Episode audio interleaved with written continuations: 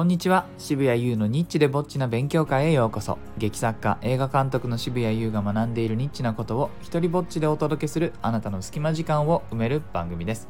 え今日はですね静音ってどんなことをするの、えニッチすぎる音の世界という話をしようかなと思います。まあね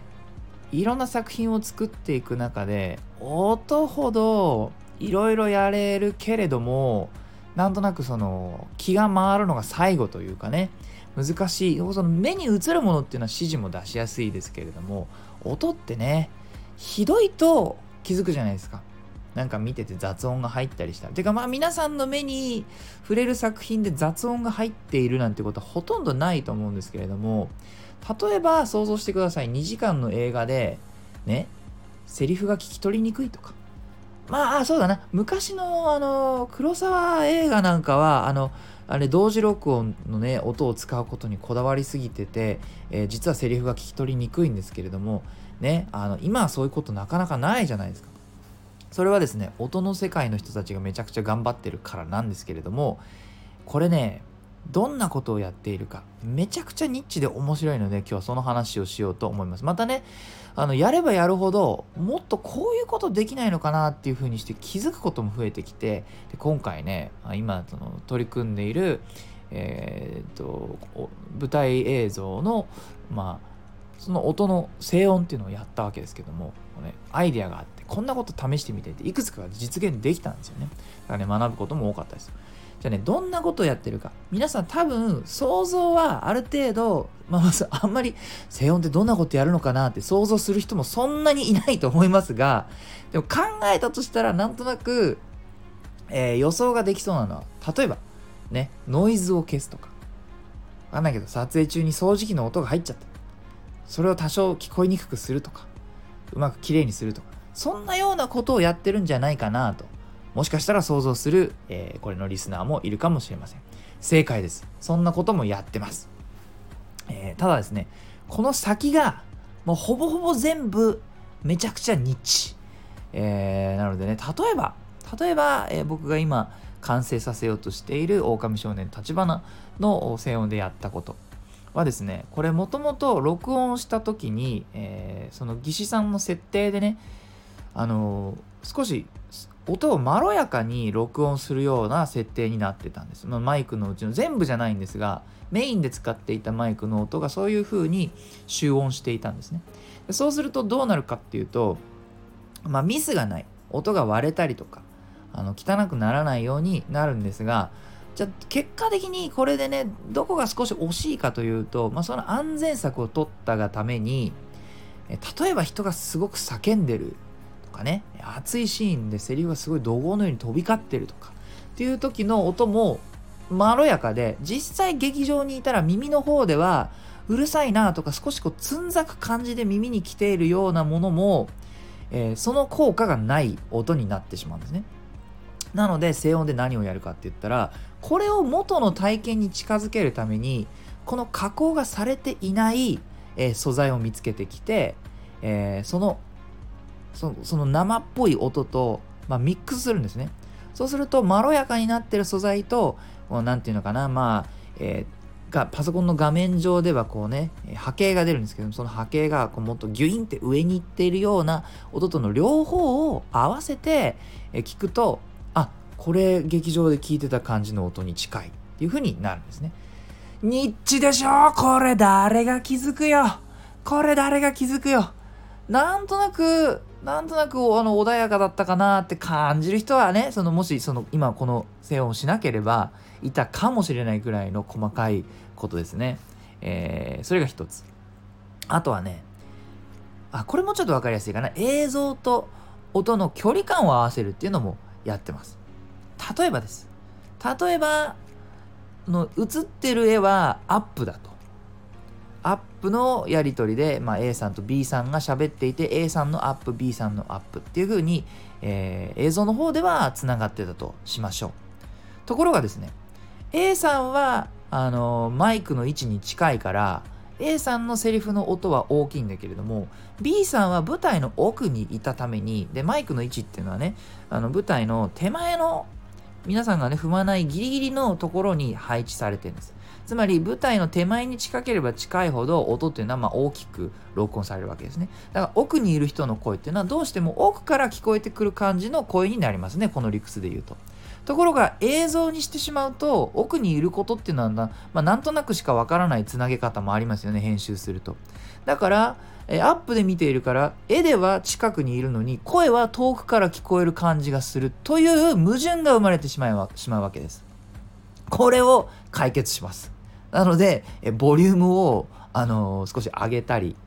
してあまあまあもう場合によってはその近い人の方を下げたりとかもあったかもしれないです。でもそのいずれにしても絵で見て同じ感じの音量になるような調整とかも、えー、やったりするわけですね。もちろん役者さんによってはもともとの声の声量が小さい。人なんかは他の人なんあのボリュームに合わせてその人だけ上げたりとか。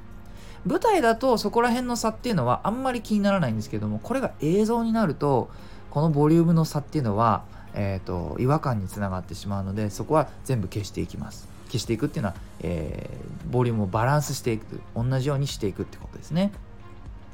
でね今回その静音の方と、まあ、これも何時間にも及ぶ作業なんですが、えー、一緒にやってて一つですねあの、まあのりこというキャラクターがあのねちょっとハムスターにひどいことをする大事にしているハムスターなんだけれども、まあ、彼女が抱えている心の闇のせいでそのハムスターにとてもひどいことをしてしまうシーンがあるんですがそれはですね、えー、あるシーンの途中におの訪れる場面でで別室で行われるんですね。その別室感を出したくてどうにかこの声の反響の仕方を変えられないかと思って多分もうちょっと小さい部屋でやってるんじゃないかなっていうイメージなんです。だから照明は当たる範囲を狭くして何、えー、て言うのかな。なんとなくその小さい部屋感っていうのを照明が当たる範囲を狭くすることで表現してたんですけども映像にすると声は同じように響くわけですね。舞台の上だから。じゃあこれ先生音の方と一緒にすいません。これあのなんかもうちょっと小さい部屋にいる感じの声の響き方にできませんかね？って言ったら「あできますよ」って言って。これもねものの5分くらいでもうちょっとかかったかな。あの反響の仕方を変えて、えー、少しなんつって彼の表現はもうちょっとドライにしますかねとかって言って反響の仕方を変えたんですよ。そうするとこう違う部屋にいてこそこそ喋ってるようにもっと聞こえるっていう風にえしました。ねえ？ニッチでしょ？ねこもう僕はこういうのやっぱワクワクするんですよね。この、あ、なんや、できるんだ、こういうことが、と。こういうのができるって分かるとね、その、例えば次何かやるときにもまた思いついたりするわけじゃないですか。ね、わ、まあ、分かりやすいところで言うと、例えば、あの、セリフにエコーをかけたりとか、こういうことも静音でできます。で、まあ、なんでね実際のあの舞台の時にそれができないかっていうとあの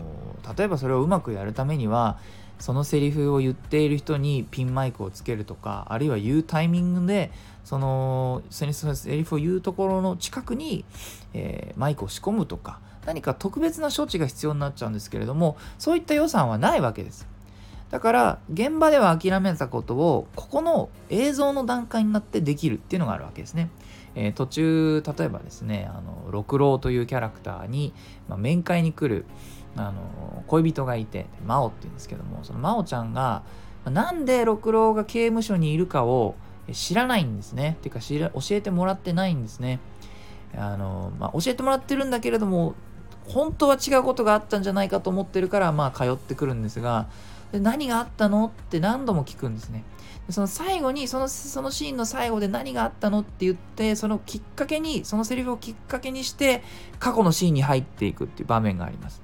で本当だったらその何があったのはエコーをかけて何があったの？ファンファンファンファン。で響いてって、えー、過去のシーンに持っていく。そんな感じの雰囲気なんですね。でこれまあ劇場で見てる人はその雰囲気は十分分かってるんですけども映像にするとそれは加工しても加工するともっと効果が高くなるのでリバーブをかけたりしました。とまあこんな感じでね静音の世界っていうのはある意味こうやってあの工夫を重ねていくことで、実際にその観客が体験したであろうことを分かりやすく再現するみたいなことができるわけです。もうねまああのつこうと思えば音の世界で嘘をつくことも全然できて、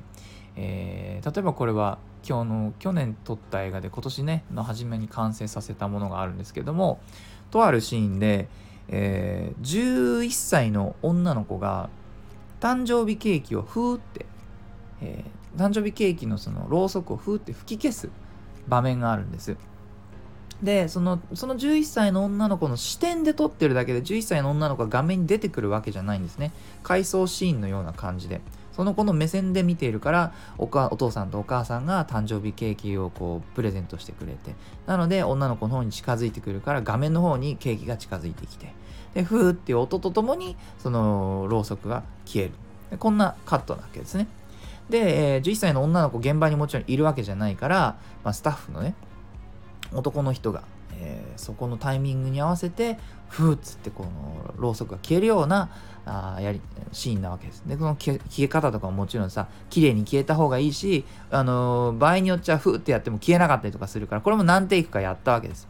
でこれの静音を、まあ、この舞台の静音を頼んだ同じ方にお願いしてでねすげえこの人すげえなと思った瞬間なんですけど連絡があって「渋谷さんあのろうそく吹き消すとこあるでしょ。あれおじさんがやってるよね」えなんでわかんの？いやわかりますよ。あれはおじさんがふーって吹き消してる音ですよ。吹き消す音になんかおじさんとかそういうのあるんだみたいな。確かに確かにおじさんがね、えー、その気持ちよく一発でふって消えるためにちょっと力を込めてふって吹いてますよ。ね。でもそれを あの音聞いてわかるんだ。この人本物だなって思った瞬間でございます。それでねだから渋谷さんちょっと今度静音のあの立ち会いやってあのやるときに誰かさちょっと女の子連れてきてこの音だけ取り直しましょうよって言ってこのまさかのまさかのこのろうそくを吹き消す音っていうのをね、えー、取り直しました。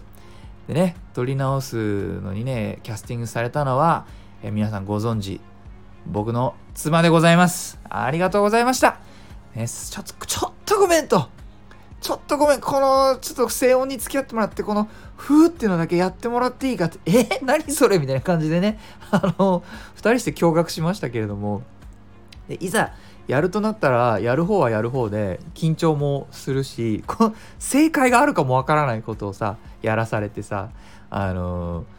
なんか最初やった時はこう風が欲しいんだけどなんとなく音が頬になってるとかねあの静音の方に言われるんですちょちょっとごめんなさいこれ方になってますね。すいません、風でお願いしますとか。それで、あの、もうちょっとか細い感じでお願いしますとかって何度も何度もやらされて えー、でね、その、取った音のもう音程を少し上げるわけですね。まあ、まあ、なんでかっていうと、この吹き消す、あのね、音は思い出してください。11歳の少女が吹き消す音なので、ね、えー、妻ちょっとちょっと11歳とは呼べな呼べない年齢なので、まあ、そのね音程を上げることで多少若さをどうやら出していたらしいんですけれども まあそんな感じでねこの音の世界は本当まあ、嘘ばっかりと言ってもいいかもしれないんでところもありますが、まあ、全部ね作品を良くするための嘘ですよというお話でございました、えー、いいなと思ったらハートマークをタップしたりフォローしてください。よかったら、えー、あなたの番組や Twitter でこの放送を紹介してください。それとですね、スタイフでも自由に使える使用許可、上演料不要の一人芝居コレクション、モノローグ集穴、そして第2弾となる狭間は Amazon で好評発売中。サイン本は僕のオンラインショップ渋々屋で取り扱っています。またね、こんな風にして音にこだわって、えー、もうすぐ完成する劇団牧羊犬狼少年立花の映像版。がですね、もうすぐ完成しますので、えちょっとお得な先行予約を受付中です。詳細は全部概要欄に貼ってあるのでチェックしてみてください。めちゃくちゃおすすめです。では、渋谷優でした。